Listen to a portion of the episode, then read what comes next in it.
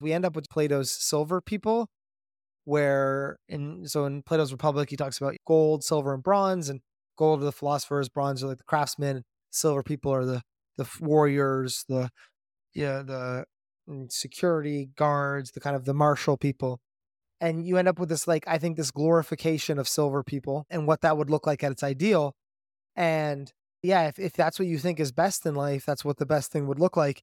And there's going to be some character that feeds towards that goal, but that's not a philosophical life. Welcome to Stoa Conversations. My name is Caleb Ontiveros. And I'm Michael Tremblay. And today we're going to be doing another movie review. So we're going to stick with the theme of Greco Roman movies, I suppose. And we're Greco-Roman, go... tu- Greco-Roman tough guys stabbing people. Yeah, exactly. So we're gonna uh, other big film in this genre from the 2000s was of the movie 300. So that's what we'll be uh, talking about today. When did you first watch this movie? I can remember exactly when I watched this movie. I was like, I must have been like 14. Would have been like first when it came out. Um, I was pretty excited about it. I remember really liking it. I mean, I, I remember because I was at a, I was at like a, a I was away for a jiu-jitsu tournament, and I can remember uh, like watching it in the hotel room, being like, "This is this is really cool." I don't think it had like a large impact on my character or anything, but I remember it being very cool, and I was like, "That was a that was an enjoyable movie." What about you? Yeah, I probably watched it around the same age, 13, 15 or so, or so. And uh, yeah, I also had a similar impression. I thought it was cool. It's like the first kind of movie I had seen of this type. Um, but it didn't it didn't stick with me, say as much as Gladiator did. Like I think Gladiator is a movie I thought about more, but then 300 was like that was awesome, and then you know what's what's next. Yeah, it's kind of like candy or whatever. It's it's it's um it's very sweet going down, but then it's not. It doesn't nothing to really chew on or digest after. Or I mean, some things to chew on. We're gonna do that, but uh, didn't didn't have a big impact on on me. As, as same seems like it was the same with you. Yeah, yeah, it's something I've thought about more. Uh, perhaps as I've gotten older, I feel like there's maybe a little bit more to reflect on. But at least when I first watched it, you know, it's not wasn't wasn't that memorable. Um, we're going to be looking at some of the philosophical themes, some of general uh, reflections uh, I'll be touching on. But before that, we should do a little bit of an intro to the film for those of y'all who haven't seen it. Um, and of course, there'll, there'll be spoilers. So, 300, it's based off of a comic book by Frank Miller. It came out in 2007. And that comic book, in turn, is inspired by the Battle of Thermopylae, which was an epic last stand of a small elite Spartan force of 300, delaying a massive army's advance. So it was a battle between the Persians under Xerxes and largely Spartans, uh, along with a handful of other Greek allies under King Leonidas I. Um, so in the movie, the Spartans are are portrayed as you know, holding off the Persians and sacrificing themselves so that the rest of Greece has time to mobilize in self defense. And that's, uh, that's the general story. You see Leonidas and his men leaving to hold off this oncoming horde, fighting uh, in a rather glorious manner and essentially doing what they intended to do, sacrificing themselves while the rest of Greece uh, and the rest of the Spartan army is able to be mobilized in self defense. That's the that's the general move thrust of the of the movie. Which isn't to say it's a general thrust of history. Uh, you know, we'll get into this a little bit longer, but that's a, that's at least as, uh, as far as the story of the movie goes. And in some way, it's kind of interesting. Look, it's almost an underdog story in some sense. Um, like the odds are as cool as the Spartans are portrayed. The odds are permanently stacked against them kind of like your your rocky situation or something where it's just uh, maybe if even if they're excellent the kind of external circumstances are so far against them that even just to kind of stand up or have done well you know, have to have held them off for as long as they held them off, it becomes this kind of new standard of success. Not about really winning the battle, but about, I mean, being excellent in that kind of defeat, or maybe changing the goal to not winning, but to delaying the inevitable. Right, right. So they're able to hold off the army from advancing in the small pass, essentially until the uh, they are betrayed and a uh, path uh, is revealed where the Persian army can encircle the rest of the Spartans, and you know that's that. Uh, but they're able to hold them off for two to three days or so. I mean, the reason the reason the Spartans are portrayed as losing is because they're betrayed by um Ephialtes. Yes. Um who is in in this movie at least physically disabled, unable to be a proper Spartan warrior, and so uh sides with Xerxes kind of either out of revenge or to get what he wants, which is power and success that's not accessible in the Spartan life. So they don't really fail because of a fault of their own. If anything, they maybe um maybe they maybe it's a kind of a tragedy because they fail because of a um either something not in their control or something that was a blind spot because of maybe trusting this person too much you know so that kind of that virtue got twisted back against them. Right right. Um and that'll come up later as we talk about it. Yeah yeah we'll we'll dive more into that that aspect of the story uh certainly but I think what we'll do is similar to the Gladiator discussion, some of their other reviews is go through some of the aspects of the work, the movie that we think are uh, good, some that are not as good, and then think about, you know, what are some of the provocative sort of questions or anything else that we teased out that were interesting. Yeah, let's do it. Nice. Yeah, this this first item that I picked out in terms of good aspects of the movie is I think it does capture some of those idealized, perhaps to some extent mythical Spartan virtues that are captured by and you see described by some of the ancient Roman Stoics. So Musonius Rufus has a number of citations. Uh, he talks about the Spartans a decent amount. And in particular, he calls them out as paragons of people who were able to not just endure pain, but not see pain as a bad thing. So he talks about an example of a young Spartan boy who, a classic uh, view, Stoic view is that pain is not necessarily bad and pleasure is not necessarily good. And the Spartan boy was like, "Well, isn't pain good?" Uh, and so Rufus says, "You want to be closer to this to this boy who's able to ask basic questions like this."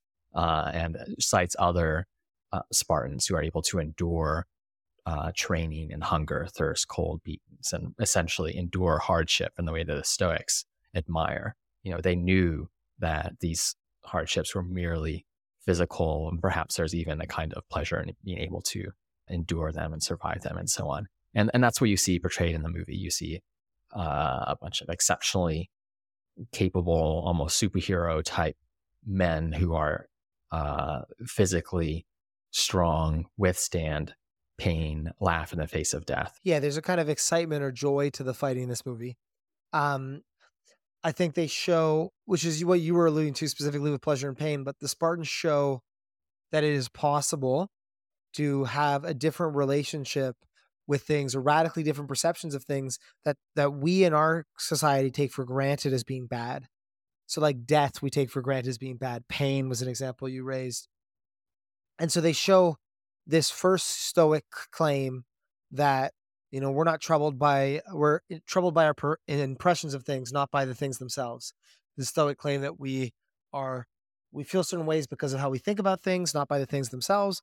And a, a really easy way to demonstrate that is to have somebody feel differently about something that you think is making you anxious. If you think death is making you fearful and anxious, and somebody is not fearful and anxious around death, well, that's very clear evidence that it is our impressions of things, not the things themselves, that are making us fearful and anxious. And we, Caleb, recently had a uh, conversation about a criticism of Stoicism that Stoicism is impossible. And one of the criticisms was that, or one way of putting that criticism was that there's some things that are just going to force certain reactions out of people. And you might say, like, you know, if you if you're confronted with death, you're just going to be afraid. And these Spartans, at least in the story, were people who were not afraid of death and show that that kind of impossibility, uh, if, if, if it's not wrong, at least it doesn't extend as far as people think it does. Um, in most things we can reconceptualize. There was a quote with Leonidas, and he was told that he was going to have to either surrender, retreat, or die. And basically, he responds, "Well, that's an easy choice because Spartans don't surrender and we don't retreat. Mm-hmm. So we're gonna we're gonna die." And the the idea of framing choosing death as an easy choice. That's just that's it's it's both impressive, like again, this hero, as you said, but then also um, I think kind of paradigm changing of oh, that's even possible. It's even possible for a human to confront that kind of situation with that much conviction and confidence. You know, not even courage in that sense, just conviction about well, this is the right thing to do. Mm-hmm. Right, right. Yeah, that's a good point. It is it is a possibility proof in the sense that yeah we know, of course, even though this is just a movie in some sense it is idealized and mythical and so on. We do know there are characters like this today, and there have been people like this uh, throughout history who've been able to perceive things like pain, adversity, uh, death, and so on in a completely uh, different light from the typical one. And uh, we can also connect it to wealth. So, just I'll read a passage from uh, one of Musonius Rufus's lectures that that connects to, to this general theme. Spartan boys who were trained to endure hunger, thirst, cold, beatings, and other hardships. Raised in a strict environment, the ancient Spartans were thought to be, and in fact were, the best of the Greeks, and they made their very poverty more enviable than the king of Persia's wealth.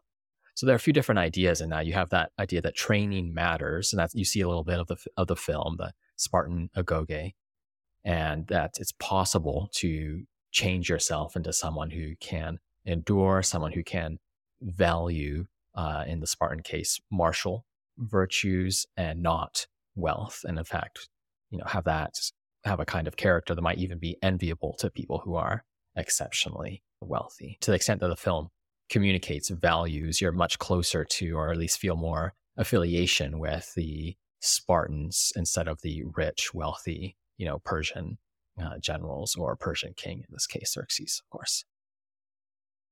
Yeah, there's another there's another Stoic idea there about because there's the, it cuts two ways, right? There's the, the things that you think are bad or not don't actually have to be bad, like pain, like training, poverty, um, at least in relation to the to the Persians, and then the things that are good are not necessarily good, right? So you have these very in the movie these incredibly rich, rich Persians, but they're um, Xerxes in particular, the king, but he's portrayed as being morally corrupt, not the kind of person you want to uh, envy or be like. And so, you know, the, the people in the bad spot, it's just an inversion, right? The people in the bad spot, the Spartans, they have they have that character, they have they're, they're admirable, and then the people in the good spot or the supposedly good spot, the the wealthy leaders of the Persian army are um, almost you know detestable or at least not not enviable in the way that's portrayed. I yeah, and I think that's interesting, and I think that I mean I want to connect it back, Caleb, to the first Musonius quote, your first reference you made to the Musonius quote, which is this idea of like, you know, well at least spend more time around these people, which is say, if you're if I think that's a kind of a Stoic lesson, is that eh, you know if you're only raised in one type of way of living, you can think it's the only way to live or you have to think these way about things and so i don't think the stoics would encourage us to be spartans but Musonius's point was not to be a spartan but Musonius's point was if you spend time around people who can show it's possible to live differently that can be very motivating and very inspirational uh, about the kind of breadth of options we have available to us and ways of thinking about again things like death pain mm-hmm. uh, that we don't have to think about them the way we've been raised to think about them. Yeah, I think that I think that's well put. I suppose if I, I just try to capture it, it's in this movie you see some of that Spartan ability to have different perceptions about what is ultimately valuable. And some of those, eh, for many people, I think you want to be, you know, if not a Spartan, you don't live in the Spartan world, obviously, something that's closer to that. Perhaps, you know, don't think pain is as bad, don't think wealth is as good, and so on. Mm-hmm. Um, Cool. What else do you got in terms of uh, aspects of the movie you like? Well, another thing I like about the Spartans, um, you know, again, besides just being like the very cool, they're very cool in this movie. Um, I think we can learn something about the Spartan action over too many words, even as Stoics. They're not, they didn't pontificate their values, they didn't talk about them. They just they lived them. They they enacted their values, even if it meant death, even if it meant uh, pain and hardship. They said it. You know, it's better to die than to be a coward, and they went out and they died.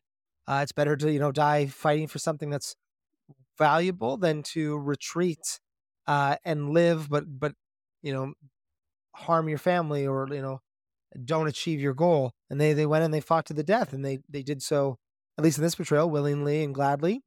I'm sure that some did, you know, if not as as cinematically. I'm I'm sure there there's there's a lot of accuracy there, and so I think that like I think that acting by your values is really really compelling, um, especially in such dramatic situations. And there's this whole thing called laconic phrases, which are these pithy pithy lines that the Spartans have. I mean, he got some great ones in the movie, but this idea of you know, I'm going to encapsulate something in as few words as possible, and then I'm going to stand behind it with my actions. And that's going to make it way more compelling than if I wrote a whole dialogue about it, right? Mhm. One line in the movie, you know, they're they're asked to give up their weapons by the the Persian army, and they say, you know, come and take them, and that's a that's a factual line. Um, Molon Labe, and that just that just this idea that so much is communicated in so few words. There was another one I don't think it was in the movie, but Xerxes wrote and said, you know, if I if I invade, um, I'll turn you out. Like if I if I come there, and I, I'll I'll um basically I'll I'll capture Sparta, and the Spartans famously wrote back with one word, which was if. So you know, if you if you if you come here, if you choose to do that, basically, you know, challenging um Xerxes, and I mean, it's not just that these are witty lines, they're great lines, but it's this idea that you're going to stand up behind them. There's action backing them, and people reading them says there's confidence that these people mean what they say. And so they don't need a lot of words to communicate it. That I think is uh, something I, I want to aspire to as well. Yeah, yeah. So, so this battle happened in 480 BC. Stoicism didn't uh, properly get started until around 300.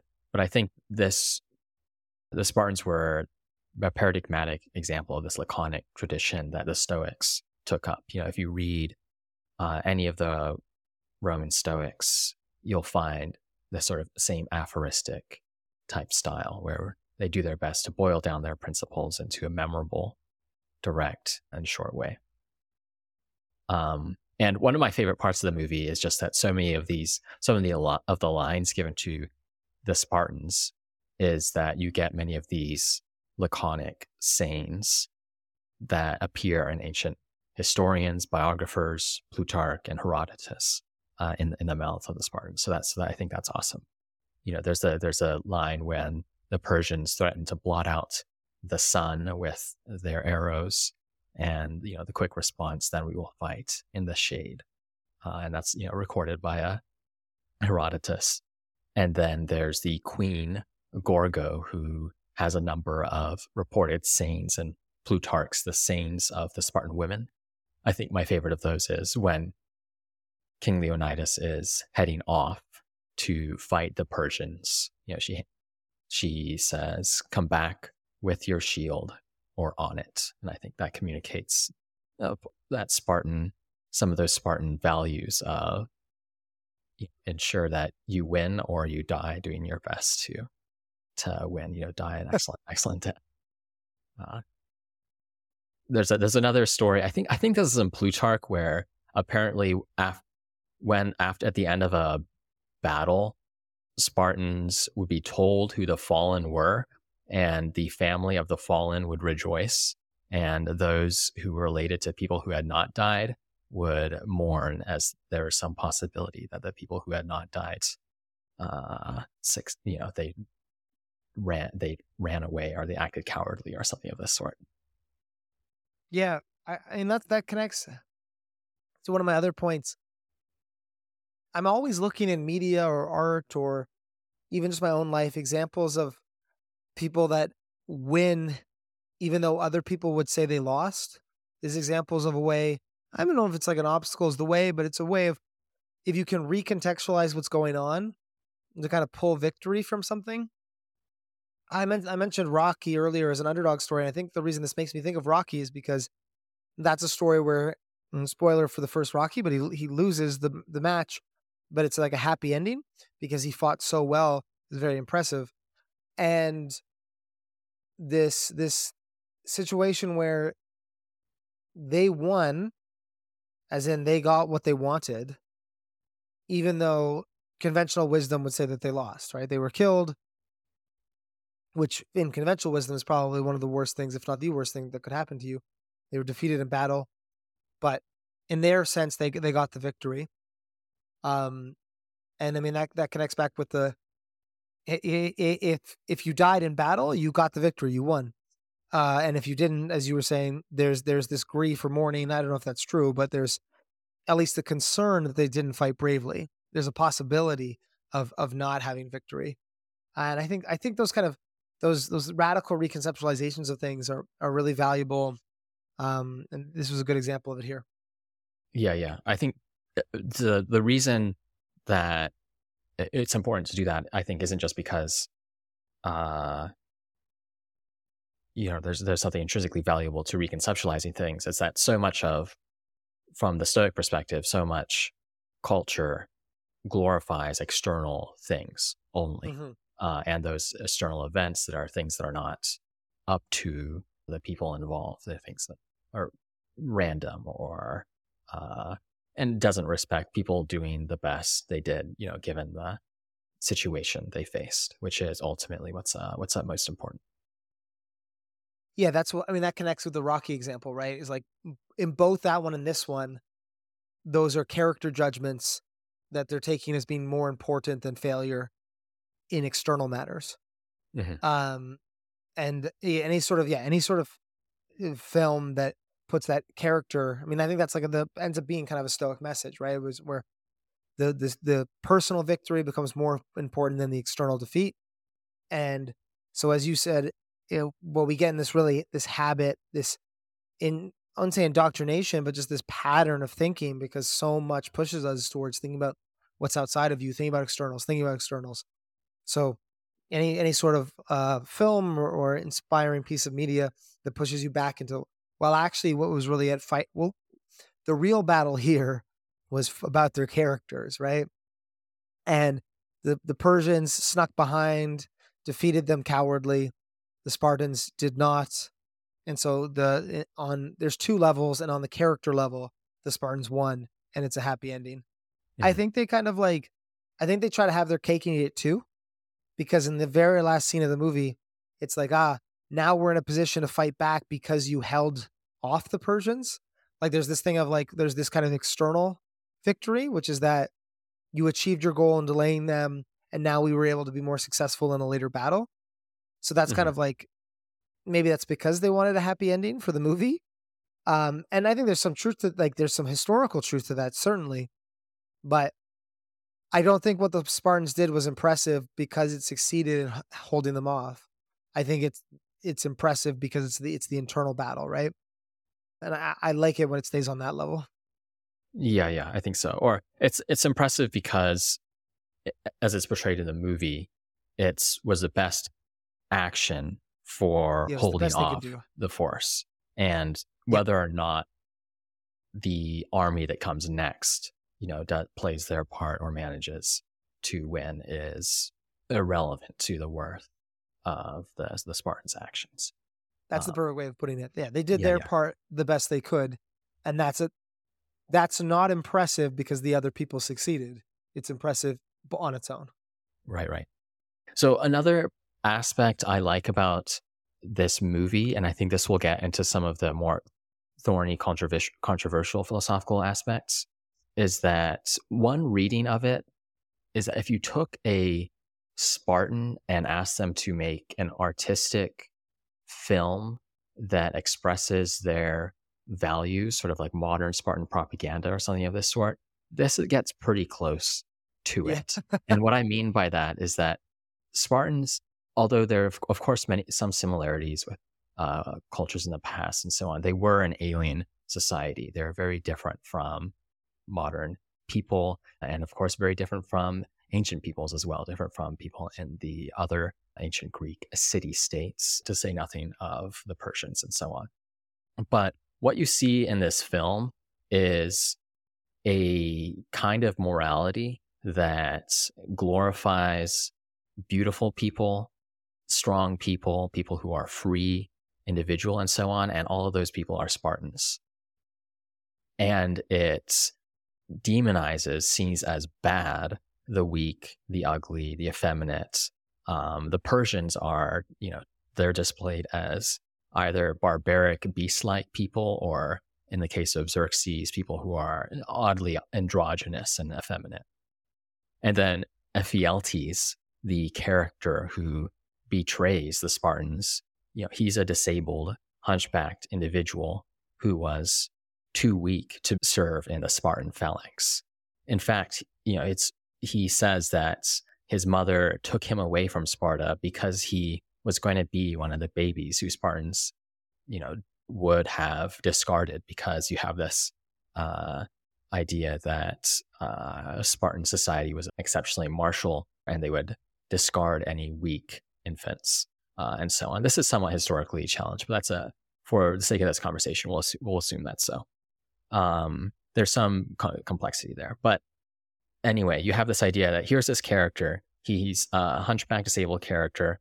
His physical deformities map onto his internal character, his vices. He's not someone who's able to control himself and have self control in the same way that uh, Leonidas is. So when he's rejected from serving as a Spartan, then he becomes a traitor, essentially for the sake of wealth, women, and so on.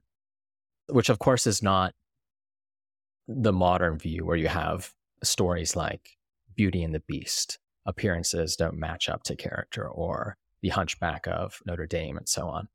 Uh, so, in that sense, I think this film is interesting because it's in some ways a more genuine portrayal of antiquity than other films that may even in a sense be more objectively historically accurate uh, because it does get some of that uh, betrays to some extent some of that value system. And i think that there, there's a value to that in arts whether or not you agree with that value system. There's a value to betraying how other people thought in an accurate way. Yeah, I love that. I mean, I, I don't love some of those uh, values, but I love this idea that um, it's how a Spartan would feel about being a Spartan, or how a Spartan would feel like it emotionally resonates with the spirits of the Spartans in a way that I, you know, watching to me comes off as I don't know, sometimes gross at times, or sometimes um not necessarily a value that I commit to or or believe in, but it's almost through the lens of the they're almost seeing the other people through the lens of the Spartans or how the Spartans would represent it. I think that idea of it being Spartan propaganda and then pulling you into that the way that that that would feel to be a part of that um yeah that's a really valuable perspective Yeah, I think that, and I think that's perhaps one way in which this film is perhaps in a way more accurate than Gladiator for capturing at least part of the the ancient world. Where in Gladiator, the Spart, the, this movie has some of these problems as well, which we'll talk about, which I'll, I'll complain about a little bit later. But you, I think Gladiator, you have that sort of uh, view where what is Maximus aiming to do at some parts, you know, follow Marcus Aurelius to build out a republic. What is a republic? Well, it's very similar, at least it feels very similar to something like a modern republic or something of that sort. Uh, whereas in this movie, you have this view of good people, beautiful, strong, you know, bad people, uh, deformed, effeminate, and so on, which is closer to what, what the Spartans would have, uh, uh, in fact, actually believed. yeah i mean if we're able to jump into the th- parts that i thought that was bad about the movie I mean, I guess there's two levels you can look at it. On one level, you can look at it like an accurate representation, and I think that's right. On the other level, I thought that's I, I guess I just disagreed with some of the Spartan values. If we're putting it that as like an accurate representation of Spartan values, I think I just disagree with some of them. There's this, this emphasis on genuinely eugenics, at least in the film, about you know killing killing babies that are unfit or doing the kind of training that would cause children to die if they're unfit for a martial life. There is this notion of masculine ideas in a way that doesn't really resonate with me.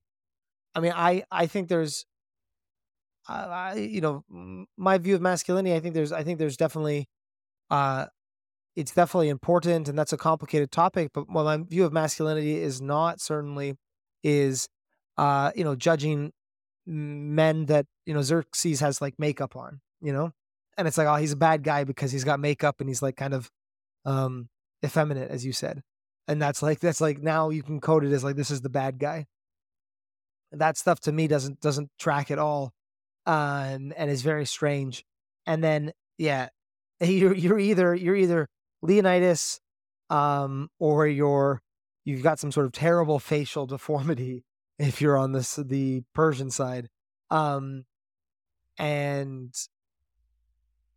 it's just it's just I just don't agree with it. You know, I mean the same way I think the the Athenians would look at the Spartans as you said the Spartans are alien, right? In the same way the Athenians would look at the Spartans and view them as alien or different, admire them for some things and judge them for others. I think there's stuff that's worth judging here. And it it, it idealizes some good things and some bad things, or it it, it um, demonizes some some things that I don't think are worth demonizing. We we talked a lot about the importance of what's inside, and there's a lot of judgment about what's outside too, right? And a lot of glorification about what's what, external things. A lot of glorification of things that are outside of your control in terms of your, you know, your body, your beauty, your strength, things like that. Yeah, yeah, yeah. I suppose there there's different levels where you can react to it sort of as a film, as a work of art, or there's the you know how does this rank as a moral work? What values can I take away yeah. from it? And I think that the fact that it serves as this kind of Spartan propaganda means what you can take from it is limited. But I, I do respect people who just try to portray things as they are without moralizing, if only because I think more it's better to, you know, there's that line from Spinoza, you know, do not weep, understand.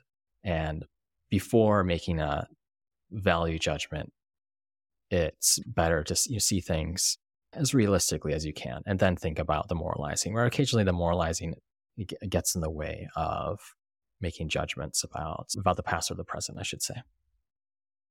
Um, yeah, I, I guess like another way to frame this is that like a movie that portrays a cultural perspective that I disagree with does not make a bad movie, does not make a movie that should be made. But definitely, if we're, you know, if we did in the first part, looking at things that we admire or want to learn from the Spartans, I think there it also reveals a set of things that I don't admire and don't want to learn from them. Right, right. Yeah, yeah, yeah. That makes sense. I suppose it's an interesting uh, question for me because it seems like when you're pulling out moral values or lessons, the obvious one we've mentioned already, which is that you have that that domination of pain, that self mastery, relationship with wealth, and so on. Um, and then you're and then one wonders, you know, what's left from 300 that you can take in terms of a, a positive a positive lesson. I do think there there are other aspects of either masculinity or philosophy, culture, what have you, that that are worth taking from, or is it largely, you know, these uh these other values are interesting to portray in maybe historical artistic type sense, but uh, we're not left with much else else to take away. I think there's a set of I think there is certainly a set of masculine ideals, uh, but I think you can have those masculine ideals. I don't I don't want to go too much into the, like the you know, the kind of masculine versus feminine thing. But I think you can have those masculine ideals without hating what are to me external indications of things. Like if masculinity means something, it means something to me internally about Mhm. courage, you know, strength, the ability to stay true to your word, to do what you say. And so the opposite of, I'm not necessarily the opposite of masculinity is not necessarily femininity, but something that would be, uh, you know, betray that is something like cowardice, um, uh, selfishness, you know, weakness, lack of self control. And I don't think those things need to be represented. I just don't see the jump to the external world, right? They don't need to be rese- represented by being physically ugly. They don't need to be represented by having uh, some sort of disability or by uh, the man wearing makeup or something like that. And that kind of movement, I think the I think the personality trait is really admirable. I think the the portrayal of what you demonize or what the enemy is is something that is confusing to me because I don't think that's necessarily what makes the enemy. I don't think that's that those external things are what's at risk. But that's like a kind of a movie thing, right? You Right, right. combine you you you combine these tropes, you combine these kind of images to make up the uh to make up the villain or to make up the enemies.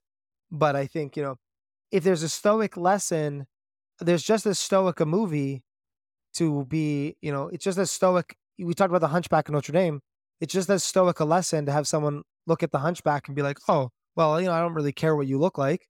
Like, let's talk. Like, what's your character like?" To me, that is just as stoic of a of a lesson as to to admire the person who fought to the death. Both of those are about focusing on the character instead of those external parts. I'm not sure if that answered the question exactly, but I think that's like the weird thing. It's like the Spartan, and- and to put it differently, the Spartans idealize certain internal states and they idealize certain external circumstances and characters. And I think they got a lot of the internal states right. And I think they do a good good job of not caring about external things that other people care about, like pain, like uh, you know, uh, hardship, like death in in, in battle. I think that's those, that's really admirable. But then I think the the things that they judge externally are just as poor to judge as the person who wants uh material things, who wants the comfort and so on and so forth. Yeah, yeah, yeah. I think um that, that, that I think that's well put, and I, that connects just to one of my the things I don't like about the film is that it was made by um is that it has that sort of black and white, all or nothing, absolute type thinking about some of these values, some of these questions, and it's it seems like the sort of thing that one also will get in most superhero films as well. You just have these are the good characters they have all the good attributes, both internally and externally. And it just so happens that the bad characters, well, they have but all the bad internal and external attributes um, Yeah. as well, um, or what ones we conventionally think of as, as good and bad. I thought there was a funny line in the movie, and just speaks to your point about like, oh, it's portraying as it was, where Leonidas calls um, the Athenians the philosophers and the boy lovers, and he doesn't mean either of those things positively. And so you have Leonidas just like ripping into philosophy, uh, ripping into Athens, cementing themselves as the other, uh, but then in the good way, right? And then and then all this other stuff is kind of, um, as you said, if not evil, at least worse. Yeah, yeah. Um, I think you also have you have a little bit of a slip where modern values are sort of injected to the film nonetheless in the way that also makes it worse where the there's a lot of focus on freedom the Spartans fighting for freedom and little investigation into you know what does that actually mean for a Spartan? Like what's the positive view of life? And how does that map on historically even for even for the mythical sort of idealized versions of the Spartans, you can uh, make say, well, it's going to be certainly quite a bit different than what we think of, what we think of today, and uh, some of the modern tropes, I think, with the, with the Senate uh, and so on, Yeah. are uh, don't don't land don't land as well as as as a pure focus on, uh, you know, the, the characters in battle and so on. Yeah, we get no discussion of slavery either, um, or no kind of mention of that. But I, you know, Caleb, my, my, my view's been really changed by what you said at the start. It keeps coming back to this view of it as Spartan propaganda. Like, yeah, you probably wouldn't have that in your Spartan propaganda. So we see the kind of, um, we're we're only getting a certain piece. Um, yeah, some modern values coming in, this focus on freedom, and I think that that's that part. I guess that's why I was connecting about we don't see the slaves, right? Is we don't, you know, the good guys don't own slaves, and so you're preserving their status as good guys from the modern lens by not portraying their kind of their slave ownership or their slave abuse. Mm-hmm. Right, right. Yeah, absolutely. I think you're also portraying them as more individualistic than they were, especially with the battle scenes where the characters will go off on their own, uh, you know, dominate different Persians or die in a glorious way. When in reality, Spartan battles were communal. You know, they did in fact fight as the phalanx. And to go off on your own would either mean you're routing the enemy and hunting them down, or uh, your you know your phalanx has been broken and it's mm-hmm. probably uh, you know game over for your side. Whereas it seems like there's always that need, a much more modern need, to focus on the individual, see them triumph as uh, an an individual in, in, battle, as opposed to that much more communal communal centered uh, focus that focuses on you know the man to your left, man to your right, and so on. Yeah, and it just doesn't look as cool. I don't think the. yeah, that it just is so much more boring. It's like a rugby rugby scrum or something like this for a few hours. Yeah. You know. yeah, that's right. But so one, I guess one question is if you're trying to s- s- make a steelman the Spartan approach, isn't it something like sometimes externals are indicators of internal values, and they're not always, which is why you shouldn't have the absolute thinking type approach. But there is a sense in which, at least, it, I think it probably depends where you are in the modern world, and you can go either way. But sometimes external yeah. features of someone, you know, if, if someone is obese, is that a sign that they lack self control, or is it uh, just a sign of their disposition or something like this? And uh, you want to say, well, it's probably evidence that they lack self control in a way that someone is skinny does not. But that doesn't mean you should make that absolute judgments. But it also doesn't mean you should blind yourself to the fact that you have evidence about that person that you don't for some ordinary yeah. uh, skinny person. I haven't heard this steel man before. Is that you said? Is that just like the opposite version of straw man? Like a steel man is like the best possible version of it? Oh yeah, yeah. Steelman's just uh, right. trying to come up with uh, trying to be I'm charitable. Gonna steal, I'm, gonna, I'm, gonna, steal the steel man. I'm gonna use that from now on. Um, I mean, I think it's like I think. Look, character influences your external circumstances. Uh, so people with better character, uh, will have more success externally than somebody in the same situation with a worse character. Um, or at least in many cases, that's the case certainly in cases, as you said, of like physical prowess that requires a certain amount of courage in the face of pain, requires a certain amount of self control. Not excluding the, the fringe cases where you could say, well, somebody maybe, you know, lacks self control if they're like a obsessive exerciser or they're abusing steroids. Like there's kind of fringe sure. cases. But if you think something of like, you know, what would the person perfect person be like? Well, the perfect person would probably not succumb to the vices of overeating would not succumb to, to the vices yeah i don't know of like not being willing to exercise because they're you know it's, it's painful or it requires kind of a, a, kind of willpower or something like this and I, I think that's i think that's fair uh, but i think that and this is one thing i wrote is we end up with just like kind of plato's silver people where in so in plato's republic he talks about you know kind of gold silver and bronze and gold are the philosophers bronze are like the craftsmen silver people are the the warriors, the yeah, the mm, security guards, the kind of the martial people. And you end up with this like I think this glorification of silver people. Mm-hmm. Um, and what that would look like at its ideal. And I think that yeah, if, if that's what you think is best in life, that's what the best thing would look like. And there's going to be some character that feeds towards that goal.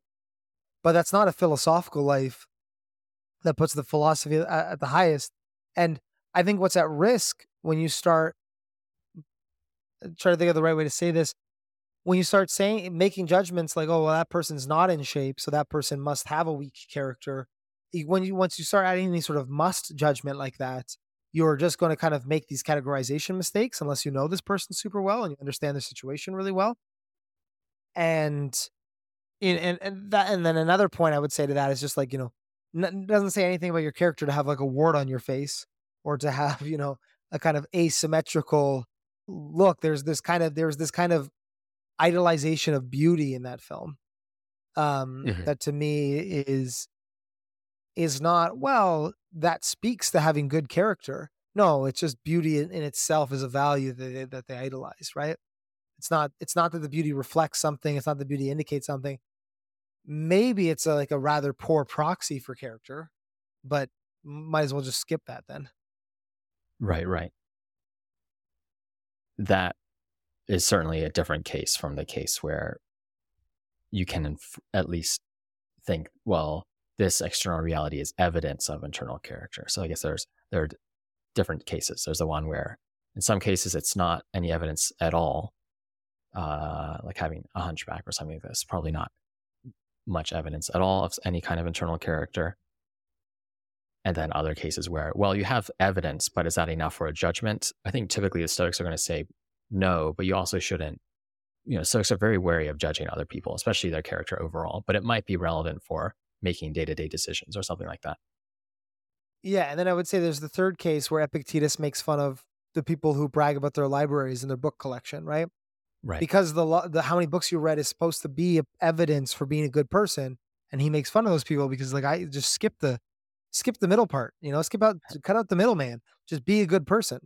And so it's the same thing where it's like, look, if you're like, and I, I you see this with workout culture, right? I want to be a certain person, so I'm going to develop my body to be a certain way, and everybody needs that. Like, eh, or you need a strategy of, of self cultivation, and if you're going to pick one, I think exercise is a great one to do.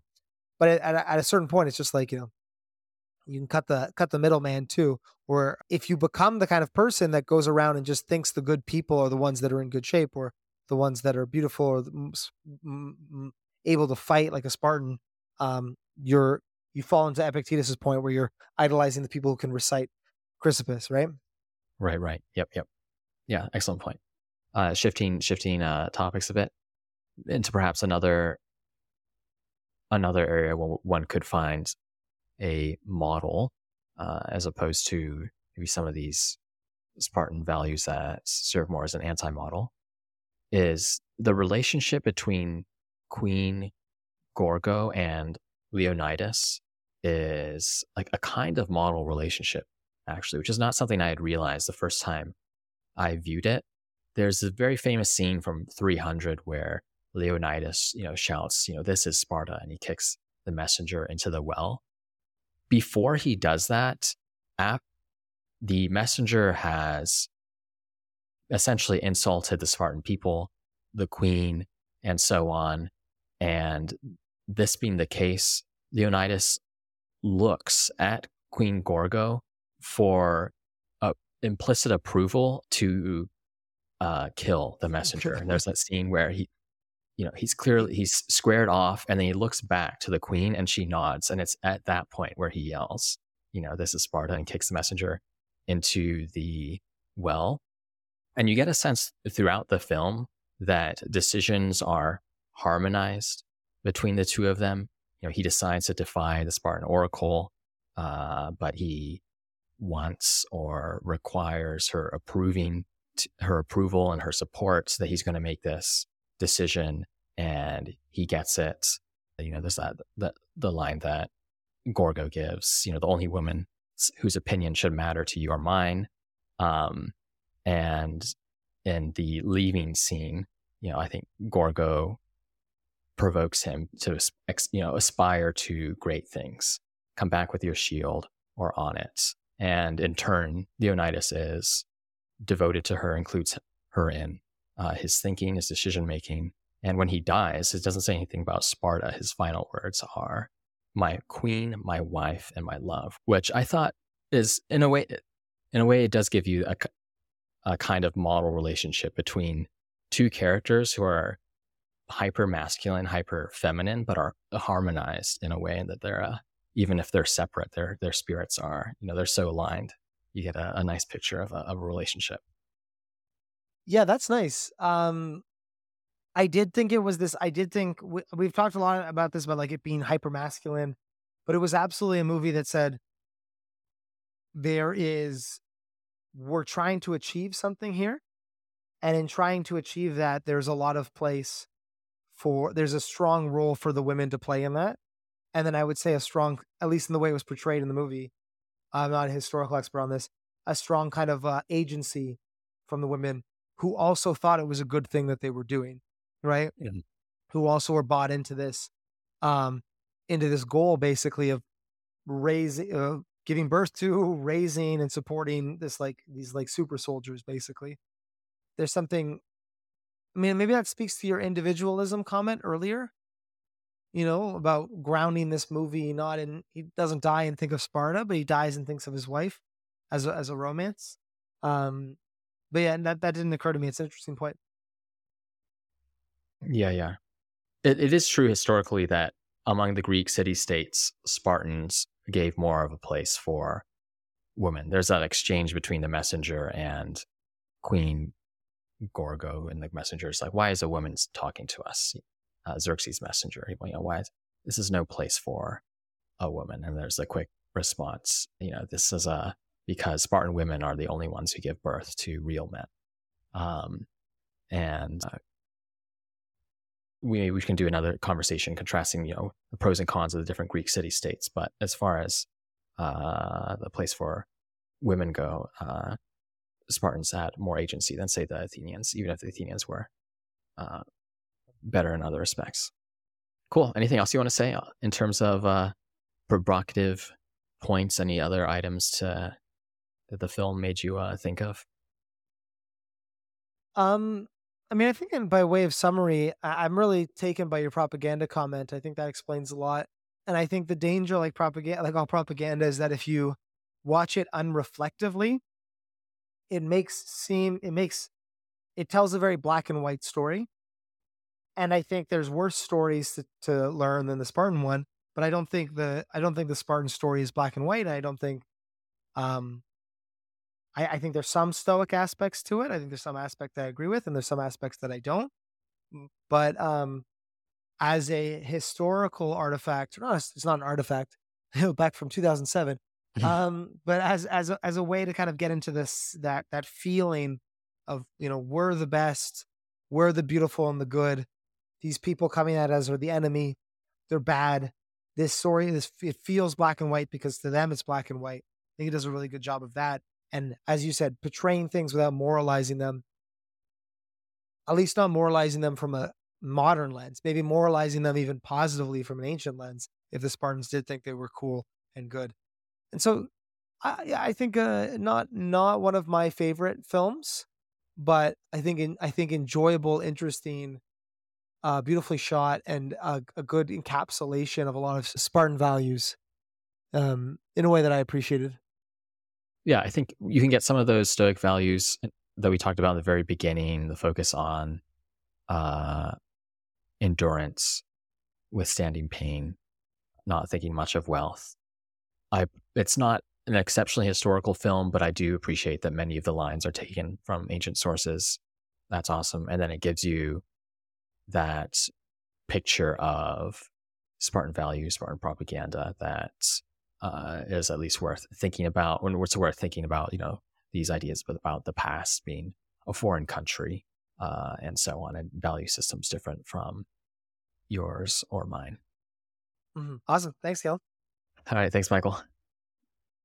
Thanks for listening to stoa conversations. Please give us a rating on apple podcasts or spotify and share it with a friend. If you want to dive deeper still search stoa in the app store or play store for a complete app with routines, meditations, and lessons designed to help people become more stoic. And I'd also like to thank Michael Levy for graciously letting us use his music. You can find more of his work at ancientlyre.com. And finally, please get in touch with us. send a message to stoa at stoameditation.com if you ever have any feedback, questions, or recommendations. Until next time.